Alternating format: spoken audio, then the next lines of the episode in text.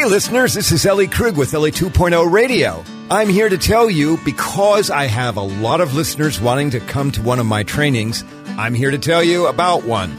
I'm going to be speaking at St. Francis United Methodist Church in St. Francis, Minnesota on Sunday, November 5th from 6 to 8.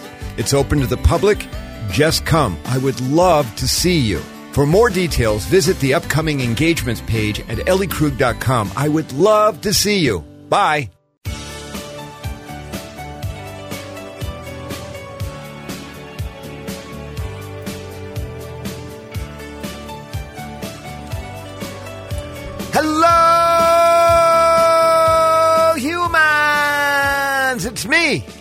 Ellie Krug, with Ellie 2.0 Radio. Hello, hello, hello, hello, hello. I'm thrilled to be back, bringing you net next. Yeah, read the notes, Ellie. Bringing you yet another episode of idealism and humans working to change the world for the better. I, you know.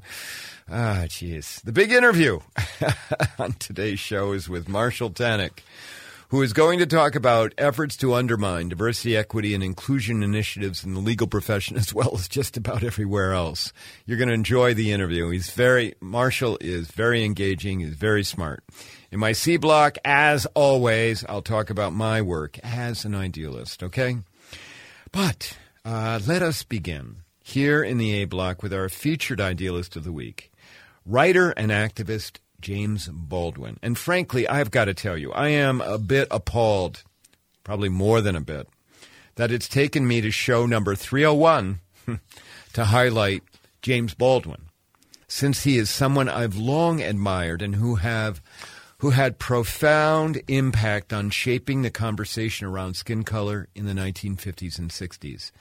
As a black man, James Baldwin was incredibly outspoken about how America treated people of color, particularly black folks. Who was James Baldwin? Well, he was born in New York City in 1924 and attended high school where he was the literary editor for the school's magazine. He had a, he had long had a dream of becoming a writer and ultimately he met Richard Wright, another black writer who had penned a very, very successful novel, Native Son. Now, parenthetically here, I'm going to throw something in. It was a report on Native Son uh, that I did at Coe College in 1975 in the fall, my fall semester, within a month and a half of starting Coe. It was a report on Native Son that earned me my very first college A. Um, and in fact, that A was pivotal to my entire college career. It taught me that if I used my imagination and worked hard, I could succeed. So Richard Wright was a mentor to James Baldwin, okay? And when James Baldwin was 24 years old, he received a writing fellowship that took him to Paris, France. This would be in 1948. That trip altered James Baldwin's life because he found the French to be far more accepting of him, that his skin color wasn't a barrier, and that he felt the freedom to really become the writer that he aspired to be in France. So, living in France, he helped finish a book that five years that 1953 James Baldwin published. The name of the book was "Go Tell It to the Mountain," um, which I trust some of my listeners right now are well familiar with. The book was autobiograph- autobiographical about Baldwin growing up in a, I mean, it was a novel, but it didn't have him named. It had characters, but, you know, basically about his life, about growing up in a strict Pentecostal church household, because James Baldwin's stepfather was a Pentecostal minister and was very strict. He was physically abusive, okay? And the book is also was also, you know, about with the character, main character, trying to suppress his homosexuality through religion because James Baldwin was gay, growing up in a time where being gay, you know, illegal in America, and certainly to be a gay black man. Oh my gosh. James Baldwin also penned a collection of essays titled Notes of a Native Son in 1955. And in 1956, uh, not not much later after he published his first book, uh, and and you know he's only at this point 32 years old, okay, James Baldwin published his second novel, Giovanni's Room, where the central romantic relationship was about was about um, gay men, okay, and where the main characters were white. In 1957, James Baldwin, when he was 33 years old, um, was asked by a literary review um, to go to the South because James Baldwin was living in New York City. Asked him to go to the South and report on Jim Crow and how black people were being treated. James Baldwin took that trip, and this is where his involvement with the civil rights movement began.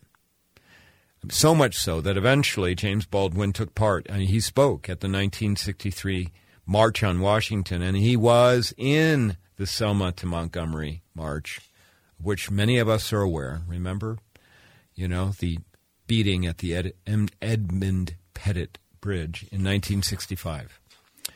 And if nothing else, apart from his incredible intelligence and writing ability, James Baldwin was passionate. In a second, I'm going to air a clip of James Baldwin appearing on the Dick Cavett show. Now, you know, I grew up in the 1960s and 70s. Dick Cavett, I'm well familiar with. He was a talk show host, and he. And if I'm correct about this, he had a talk afternoon talk show because I believe so because I believe I was watching his afternoon talk shows. So unlike you know uh, Johnny Carson of that era. Some young people don't know who he was, but you know, un- unlike talk shows at night tonight, these were afternoon talk shows. So think Oprah, okay, think uh, Ellen DeGeneres, and Dick Cavett was an interesting character because he didn't shy away from issues um, that were of the day. All right, so the clip that Brett, uh, my lovely producer Brett Johnson, is going to air in a second is from May of 1969. And what Dick Cavett did is he brought in. Uh, first, he had James Baldwin on to talk to him about his work and stuff, and then Baldwin went to the couch, and then uh, Dick Cavett introduces this man named Paul Weiss, who was a professor at Yale. Paul Weiss White, and he want he brought Paul Weiss on. You're going to hear this, okay? Brought Paul Weiss on to have him comment on what James Baldwin had said before, you know, it was now Paul Weiss's turn to come from behind the curtain and, and sit in the chair because now Baldwin was on the couch, okay? And what you're going to hear is what Paul Weiss first says, all right, because in response to what he had heard Baldwin say, which we didn't, we don't have on the clip. Um, but then you're going to hear James Baldwin respond. You're going to know who James Baldwin is as soon as you hear his voice, okay? Listen to what he has to say because what he has to say in 1969 is the same, very same thing that we could say here in 2023. So listen to this, okay? And watch how James Baldwin pushes back. Okay, Brett, if you could, please. I would like to add someone to our group here. Uh, professor Paul Weiss, a Sterling professor of philosophy at Yale.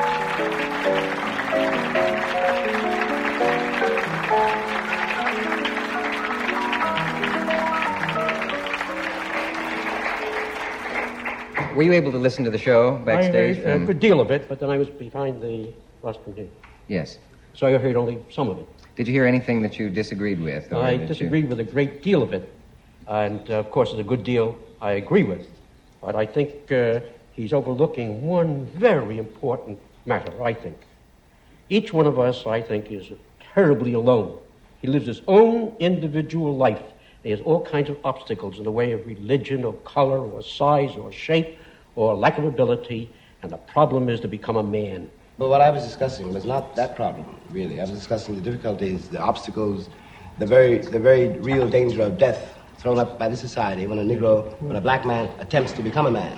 All this emphasis upon black man and white does emphasize something which is here, but it emphasizes it or perhaps exaggerates it and therefore makes us for, uh, put people together in groups which they ought not to be in. I have more in common with a, a black scholar than I have with a white man who's against scholarship.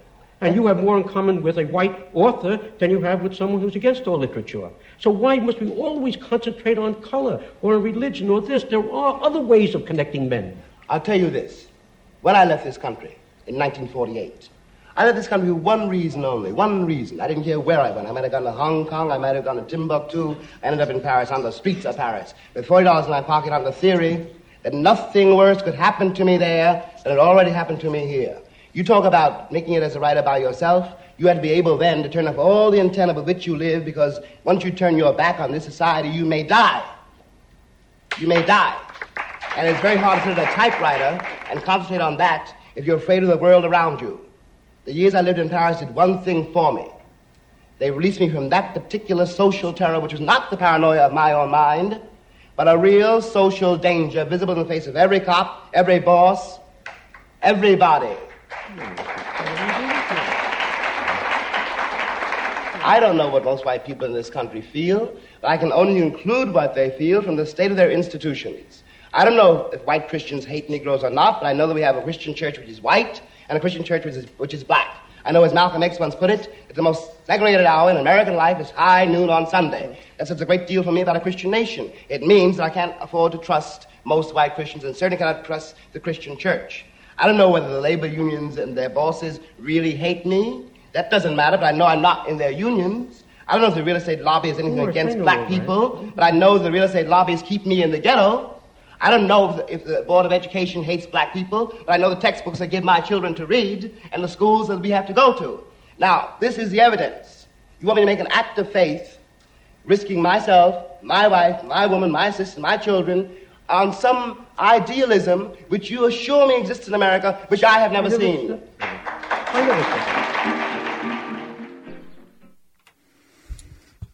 That was in May of 1969. The words that James Baldwin said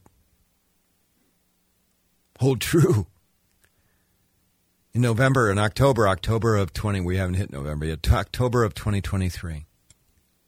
We're hearing right now, real time, real not, real time.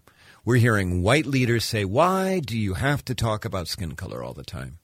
You hear we hear white leaders saying, "Oh, it's a colorblind society. I don't see color." And then we hear people of color, particularly black men, talk about being afraid, about the fear that they have, because they never know. They never know when it will go south for them. We would like to think that things have changed. And they, of course, have in many, many respects.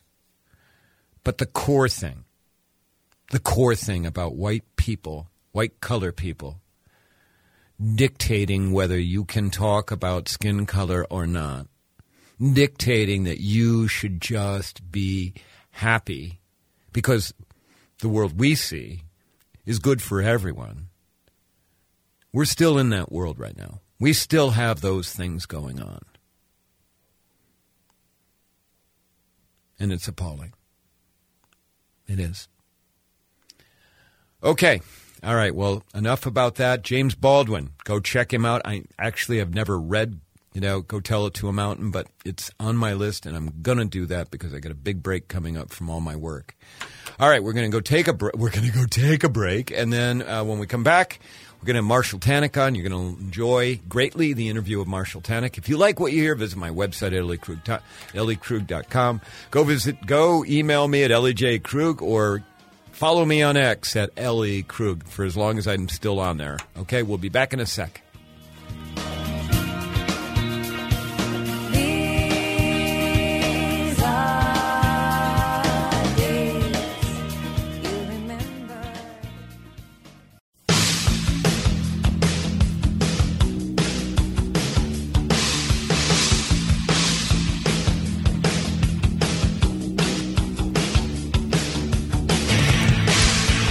Back.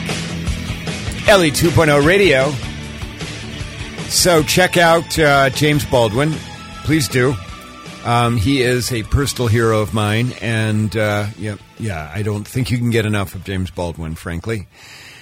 Nor can you get enough of uh, our next guest uh, for the big interview. I am thrilled. I think absolutely thrilled would be the right phrase uh, to introduce Marshall Tanick. Uh, Marshall is a personal hero of mine because, among other things, he is not only a lawyer, but he is a writer as well. But let me give you the uh, 211 on Marshall. He's a graduate of Stanford Law School. He was also awarded Order of the Coif, which, uh, if you're a lawyer, you know that's like the highest honor that you can get in law school. He's been named a Minnesota super lawyer. He's also been named Author of the Year by the Minnesota Bar publication. Um, and he is a partner at Meyer, Njus, and Tanick here in the, in uh, the Twin Cities. Marshall Tanick, welcome to Ellie 2.0 Radio. I'm thrilled to have you here. Thank you very much. I'm pleased to be back again, and uh, you're very uh, too kind and too nice in your introduction, Ellie. Oh well, you know, and and I love it, Marshall, because I mean, you practice law and you continue to practice law, but you're also, you know, this writer that, and and I'm noticing you're getting your words out, you're getting your publications, you know, your columns out to more and more publications, and I'm thrilled about that. And you write on a variety of topics, but a lot about First Amendment and and that's really what I have you here for to talk about. So, audience, you may know in the past I've talked about what's this anti wokeism that's going on across the country. And there is this movement now um, by a lawyer, a well known conservative lawyer by the name of um, Edward Blum, and his organization, the Alliance for Equal Rights, which is now attacking uh, law firms and their efforts to change the, the legal uh, playing field. Marshall, give us your take on what's going on with Edward Blum, his organization, and, and kind of, if you could, lay the kind of the landscape about why this, you know, the legal profession is so far behind as it relates to uh, um, diversity, equity, and inclusion efforts. Well, there's a lot to unpackage there, Ellie, but I'll just uh, start with a few observations. Um, this is not a unexpected development. Um, it's been an evolution or a devolution uh, over the past maybe five years, perhaps 10 years, in which efforts have been made to silence and suppress various voices by large, powerful, well resourced organizations like Mr. Blum. And um, interestingly, as you point out, the attack now is gone towards law firms um, as a basis for kind of cutting off the cutting off the uh, situation right at, the, at its source. And I think it's a very ominous situation when law firms are under these kind of attacks. Not that law firms deserve special treatment, but in a sense they do, because law firms are not only businesses, which my firm is, but they also play an important, an essential role in representing the interests of other people, other claimants, often people who are underrepresented or marginalized. And if the law firms are under attack, it limits and impairs their ability to, to represent their own clients, not only themselves, but their own clients as well. So it's a very ominous um, uh, overture and uh, one that uh, is probably the outgrowth of uh, other efforts, some successful, that he and his organizations have made in other institutions. Well, and can I just throw in here parenthetically? You know, the legal profession is a little unique, isn't it? I mean, we have the history, the legacy of more than 200 years where the only people who could be lawyers going from the mid early to mid 1600s to the mid to late 1800s the only people that could legally be lawyers were white christian men. That was it. That was all that was allowed and so, because the profession has this legacy, the profession, you know, with my work, and my audience knows this, about trying to make the profession far more representative of our society. And, you know, there, there are these fellowship programs where, you know, law firms are bringing in minority law students to work specifically. I mean, it's open to minority law students to get them to come and work in the law firms and clerk they've got efforts to recruit my, more minority lawyers because partners in law firms are still predominantly white in skin color and all of that. And Blum, you know, Marshall, can you explain? Can we go back to the affirmative action decision that happened this summer? Can you give the audience a little bit of a read about how that is playing into what Edward Blum is doing? Sure. As just about everybody knows, the Supreme Court, not surprisingly, struck down affirmative action as far as it pertains to academic admissions at colleges. A very narrow reading of that case would suggest that the ruling is only limited to racial preferences for academic admissions. But that's not the way it really is going to play out or has played out and how Mr. Blum is playing it out. Uh, the decision, and, and I, I foresaw this before the decision came down. Uh, not that I'm that uh, not that I'm that insightful, but other people noted it too. That that decision uh, is going to have wide-ranging impact on workplaces, uh, employment, set-aside programs, uh, my, uh, women business programs, lo- financial programs that offer some incentives to first-time buyers. Anything that is not strictly based upon neutral, objective considerations are under attack, and Mr. Blum has been successful in that regard. I'll just give you one example of one out, one of many outgrowths of the affirmative action decision by the Supreme Court. The name of the case was Students for Fair Admission versus Harvard. Uh, one outgrowth uh, that's going through the court system already, uh, and others are piling up behind it. There is a program that a, a, a, a black women entrepreneurs program uh, by private sector black women providing scholarships for young black women to uh, have opportunities to engage in their own entrepreneurship.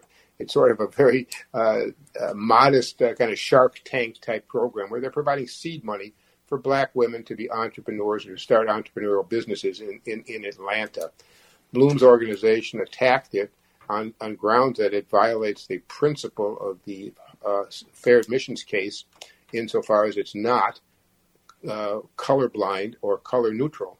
And so far, he's been successful. A court in Georgia enjoined that program. Oh my God! And, yeah, and it's not that It's not that surprising if you take the affirmative action decision by the Supreme Court and some of the rhetoric of that case, uh, and um, including the Chief Justice John Roberts' remark that the way to stop discriminating is to stop discriminating, and also his comment that decision making by government entities must be may not be based on race. Period.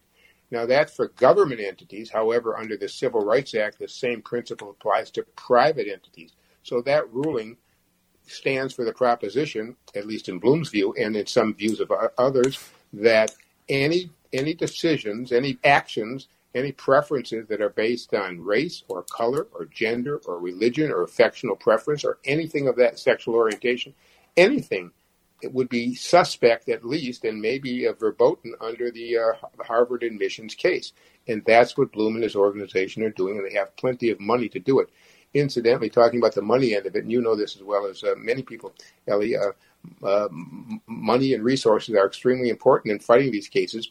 Um, in the Harvard case, Harvard was sued, and so was North Carolina, University of North Carolina. So it was a public suit and a private suit. Um, the two institutions spent more than one hundred million dollars. Oh my God! legal fees. I'll repeat that in case you didn't hear it. One hundred million dollars in defending the case. Well, many organizations, most I suspect, do not have anything close to being remotely near that kind of number. So um, when these cases come along, um, well financed as they are, the defendants, the parties against whom the cases are brought, whether they're law firms or small businesses or other institutions, are going to have to look at how much they are able and willing to spend to defend the cases, and they probably many will decide this isn't it's we can't afford to fight these cases, and therefore enter into some kind of settlements or consent decrees that will give Blum most of what he wants. Secondly, because Blum's organization won the Harvard case, they the, they are what's called the prevailing party and in that kind of litigation, the prevailing party is entitled to have the other party pay its attorney's fees. So by the time that sorts out, and it hasn't completed yet, Bloom and his organization probably will receive somewhere close to $100 million from Harvard and the state of North Carolina. And that's a pretty good war chest to take on these cases. So to say he is well resourced is a vast understatement. I'm blown away by that, Marshall. I really am. I just you know, and I mean, particularly for you know for a nonprofit, which you just described about the uh, uh, the the organization trying to empower uh, black women in business, which is a nonprofit. I mean, they're trying out there to do good, and then to attack them on a, to be able to to scare the heck out of them and to end that program. I mean, Marshall, what what how are we going to change the system because it is a system set still with white structural racism in place. It's white people calling the shots and directing everything. Well, you're right. And uh, the system, of course, is made up of people. The system doesn't do anything. It's the people in the system who make the decisions. And therefore, changing the personnel and getting more diversity and engaging in DEI programs is essential to try to make change. However, the problem is that Blum and his organization are cutting that off, trying to cut that off at the pass, and saying if you can't, if we can stop DEI, if we can stop diversity, then we're going to get decisions that perpetuate the stereotypical and historical supremacy of white males.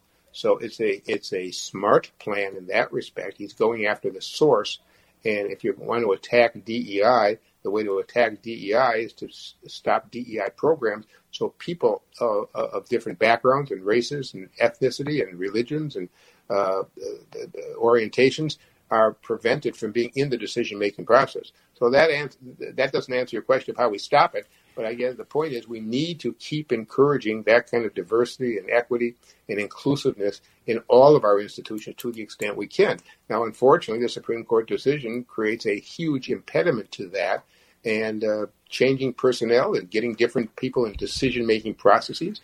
And the judges who make these decisions need to be more aware of the consequences of their decision. And we need more DEI on the bench, too, although that is getting better, at least in, certainly in Minnesota. Uh, Governor Walz has done a remarkably um, good job in uh, diversifying our bench. Um, but that's you know that's not the whole answer. But getting judges who are more sensitive not only to those concerns, but to the consequences of their decision and what their decisions mean in the real world is extremely important. So, Marshall, let's uh, let's uh, let me see if I can get you to put your um, your um, forecaster hat on. You know the uh, Bostock decision, the decision where the Supreme Court essentially said that you can't discriminate against people on the ba- in employment on the basis of of LGBTQ uh, status. That decision is only what three years old. Um, and then you know we've got, of course, the marriage equality decision that uh, came down in 2015 from the uh, Supreme Court. What, where do you think those two things are headed? I mean, you know, Bostock is only three years old, but do you think that they that the Supreme Court will be willing? Because again, that's that's about preserving allowing people of uh, you know who are LGBTQ to keep their jobs, which of course is a pretty important thing. Do you think the court it would be so bold within the next year or two to just say, you know what, we made a mistake about that. We're gonna just like they did, you know, with Dobbs, you know, forty years after uh, uh, Roe was decided. What what do you think might happen? It could. It's a, it's a good it's a good point and a good question.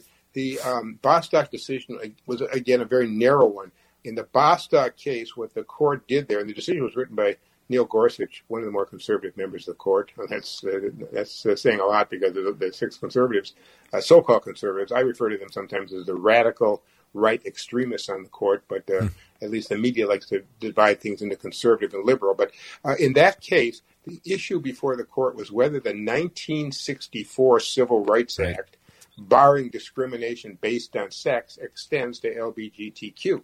And the judge said, well, at that time, LGBTQ was not on the radar screen. They may not have thought about it, but we'll just interpret the words as they appear in the statute. And you cannot uh, cons- make a consideration of uh, LGBTQ status without taking sex into account. Since the statute refers to sex, we're going to interpret that broadly and give that kind of protection to that community. But that was a very narrow decision under this federal civil rights statute.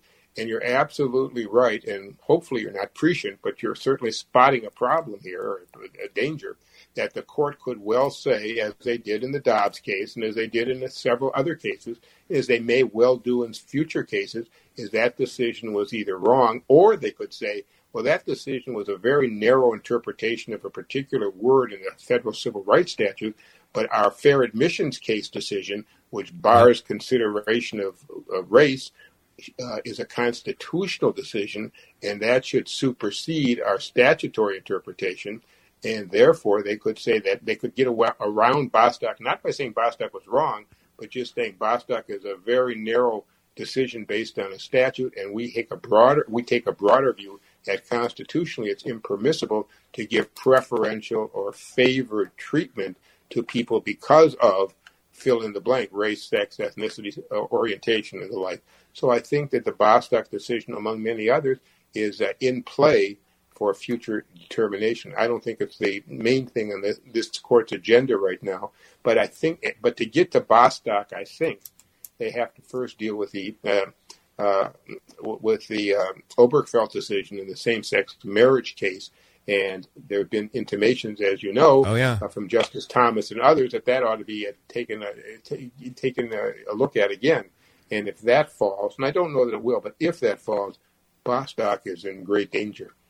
You mean Justice Free RV Thomas, right? right. And Thomas made his, you know, his his infamous concurrence in the Dobbs case, and what he said is yeah. that we ought to review. And when the court says we ought to review a decision, that means change a decision as to the um, contraception case, the yeah. Bowers case, and the same-sex marriage case. And interestingly, oftentimes when there's these concurrences and dissents, the judges go back and forth, but none of the judges on the uh, right wing faction of the court objected to Thomas's remarks. They implicitly agreed with him. Yeah, they didn't yeah. say, "Well, we're not going that far. We're not. We don't agree with him on that." He made that statement, and there was sort of an implicit recognition by his five colleagues uh, that that's not a bad idea. Marshall, you've got me even more scared now. So thank you for that. Because well, I, had, I hadn't considered let, the constitutional let's thing. Something a little bit more hopeful, I hope. Uh, maybe we can maybe we can say that there, you know, there certainly are battles to be fought, and there are courts and judges who are sensitive to some of these concerns, and it's not altogether clear, although it's it's frightfully um, a, a frightful concern that this court is on a wrecking mission to take away all most of these significant precedents. And maybe there's going to be some point where they're going to stop and say, "Enough's enough. We've gone as far as we can." Unfortunately, it doesn't seem to be the case right now, and there may be a slippery slope involved here. So, Marshall, I want to pivot a little bit and talk about you, okay? Because you you have done what you know. I, not to throw myself into this, but what I, I did. I mean, I you know I started out as a civil trial lawyer and and then I changed my life, but I wanted to write, and I was able to get, you know, a stint, a long stint with uh, Lavender Magazine, and I write now occasionally for Minnesota Women's Press, and stuff has shown up in other publications. And you you have really, if and, and tell me if I'm wrong, but it seems you've really been able to step up your submissions and, and publications and what you've been doing. Tell me why, what what has brought you to do that? What uh, why you know why have you expanded from just simply you know um, being a tremendously effective trial lawyer?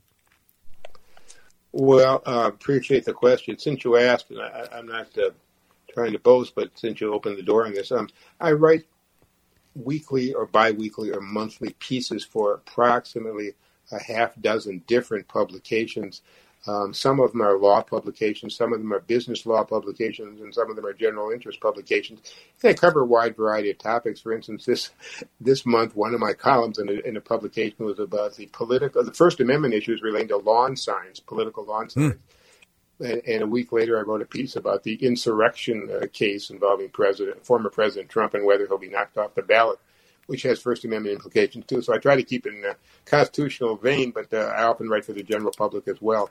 Um, but th- there's several reasons I think why I do it. One is I'm, my background, like yours to some extent, is in writing. I used to be a journalist, still am a journalist, enjoy writing, and it's my, it's my hobby really. I, I find it enjoyable and and, um, and, and intriguing to do.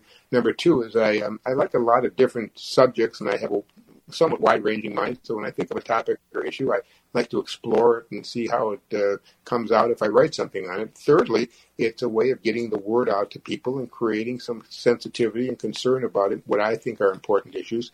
Uh, it, it's oftentimes spurs debate within the community about some of these topics, uh, and uh, that's good, that's healthy. And uh, quite frankly, it's a way for me to get my name in front of people, and it's a uh, to some extent a law firm marketing device. I think lawyers who are out in the public eye uh, tend to do it because, in part, it attracts uh, business and clients. Sure. And that's not the motivating reason, but it's probably a consequence as well as more than a motivating factor. So, you know, I, we're getting towards the end of the interview here, and Marshall, I always ask my guests if they consider themselves to be an idealist, somebody who's working to make the world better. And, and if so, how did, you know, how did they get to be idealistic? So there are those two questions to you. Marshall, do you think you're an idealist? And how, what, what happened in your background to cause that to occur? Yeah, I, I, I think it's fair to characterize myself as an idealist. There's, I'm not an extreme idealist because I have a, it's, it's a tempered with a great deal of practicality and pragmatism, which, as you know, El, you have to have when you're a lawyer, especially a trial lawyer, because you know, issues are going to come at you that you don't always foresee, and sometimes you have to take issues that, that maybe are on the opposite side of what you believe in, but you advocate for them nonetheless. But I would consider myself an idealist, idealist in that sense uh, and um, trying to uh, create a better working environment and a living environment for people in a way that's fair and, and equitable. Uh, I don't know if there's any single factor that motivated me. I will say that uh, I give some credit to my parents and their, their, my upbringing. They, uh, they pointed out to me and taught me to look at the, the world from the standpoint of some of the have-nots and people who are less advantaged, and uh, that that kind of stuck with me. And and as I progressed through my career, I found that um, uh, so many people have been marginalized and underrepresented through the system that they deserve a voice. Uh, not only individuals but issues too, and I tried to be the voice for those people, in part based on my upbringing, in part based on my educational background, and uh, some of that may just be ingrained in me based on um, my views of uh, how society ought to work. Well, Marshall, thank you for what you're doing. Okay, I am just thrilled that you are writing. I'm thrilled that you're also a lawyer and still practicing. But I'm just, I, I'm grateful for you to be on my show. And I look forward, I look forward to more of what you're going to write about. And um, just keep it up, will you please? Well, thank you very much. And you, uh, Elliot, as you know, are such an important voice in the community and what you're doing.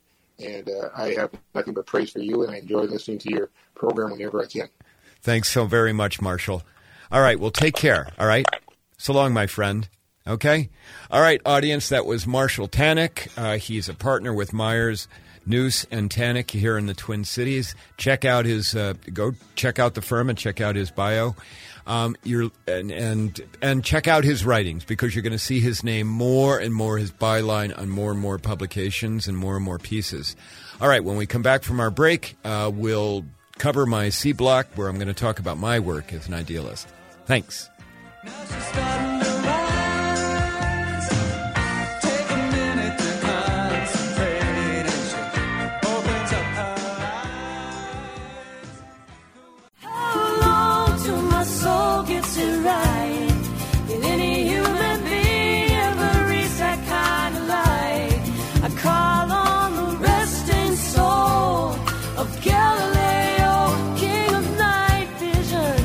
And we're back. Ellie 2.0 Radio, Marshall Tanick. What can I say? You know, writing for six different publications. I am like jealous, but um, I'm, I'm impressed that he's got the time to do all that and be a lawyer on top of it. Boy, the guy must never sleep. Okay, all right. Uh, C Block, talk about my work, a uh, number of different things. One is uh, yesterday, no, excuse me, Thursday, um, I was in Litchfield believe it or not. Um, speaking to uh, county employees, uh, county social service employees, um, about um, gray area thinking. I did gray area thinking in the morning, and then the afternoon talked about how to be welcoming to transgender clients because they serve a lot. I, you know, I asked them, you know, I had a room uh, when I gave the trans talk, uh, you know, about 30 people. And I asked, how many of you are you know are seeing trans and non-binary people out here in Litchfield, and you know what? like two thirds of the room raised their hands, and they told me I heard that like thirty percent of their caseload are people who identify as trans and non-binary. Now they serve a lot of kids, a lot of youth. Okay, I, I kind of blow me blew me away. But the reason I'm telling you about going to Litchfield is that I got out there because there was a very very brave um, director who decided that he would bring me to Meeker County, bring me out to Litchfield to speak. It is not, trust me, it's not a given that you would bring a transgender woman who doesn't pass because of the voice out to rural Minnesota to train your entire team. It's not a given that you would do that. And I think that there was a, no, I not think, I know there was a degree of bravery involved in him doing that. And I told him that. And I told him, and I had the audience applaud him for being so brave. And I'm actually incredibly grateful that he did that because um, it was a nice group of people. They seemed to be very accepting, and and um, and for me as the idealist, remember you've heard me say this is where I've got to do the work. The, I don't need to do the work in the Twin Cities. The, there's plenty of people doing the work in the Twin Cities. There are not a lot of people doing the work out in greater Minnesota, out in the greater Midwest. That is where the work needs to be done because it's the greater Midwest that are setting the legislators, okay, into the state house in St. Paul to make our laws or to fight the laws, okay? And so that's where I need to do the work. Second item, uh, this, you know, yesterday morning I was um, at a middle school uh, speaking to about, I'd say about 30 um, kids, uh, many of whom identify as LGBTQ and um, getting questions about what it was, you know, like to be Ellie Krug and and uh, a little bit of my story.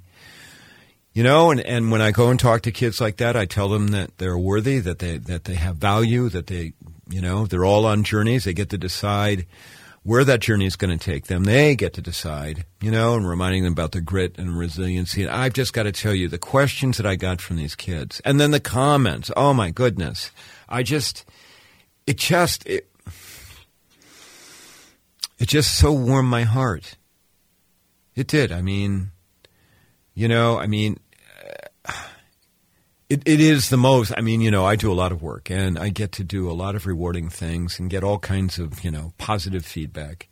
But going and talking to younger queer kids is really the, the best. It's the best of the best because it's such an honor and it may be really impactful if I do it right, and hopefully I do do it right. And so I just, yeah, really grateful.